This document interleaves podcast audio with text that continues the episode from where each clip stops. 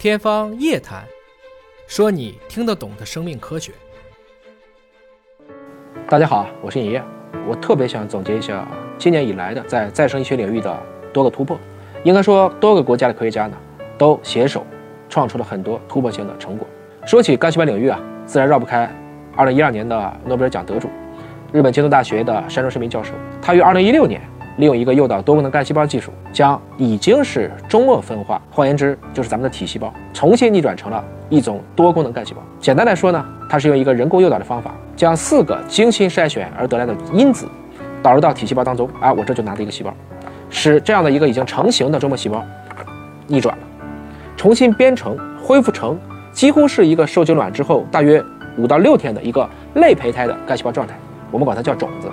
那这个种子呢，就可以变成任何一种。我们希望这样的一个未来的细胞，算是把一个成年期的细胞重新推回到一个婴儿的时期，让生命重新来过。这就是再生医学。它最重要的一个优势呢，还不仅仅是技术上，是因为它避免了胚胎干细胞研究的相关的伦理问题。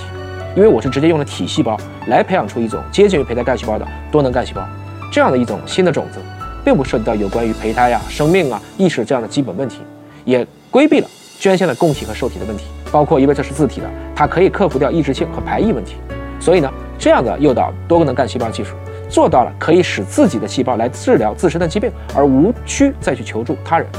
所以呢，山中伸弥教授因此而获得了诺贝尔奖。山中伸弥的这个呢，是把成熟的体细胞诱导成了囊胚阶段，是指卵子刚刚受精，还没有进入到子宫的这个阶段，这样的一种多能干细胞。但我刚才说过了，这个时候细胞是受精卵发育后五到六天的状态。它再进一步的一个发育的能力，相比于纯粹的胚胎干，还是受到了限制。比如说，它已经不能再变成胎盘了。而在十年之后的二零二二年，在今年的三月二十一到三月二十二号，因为啊中美之间是有时差的，中科院、广州健康所和华大等多家机构合作，开发了一种非转基因的、快速而且也可控的细胞重编程的方法，类似于我们说的鸡尾酒这样的一种魔法药水。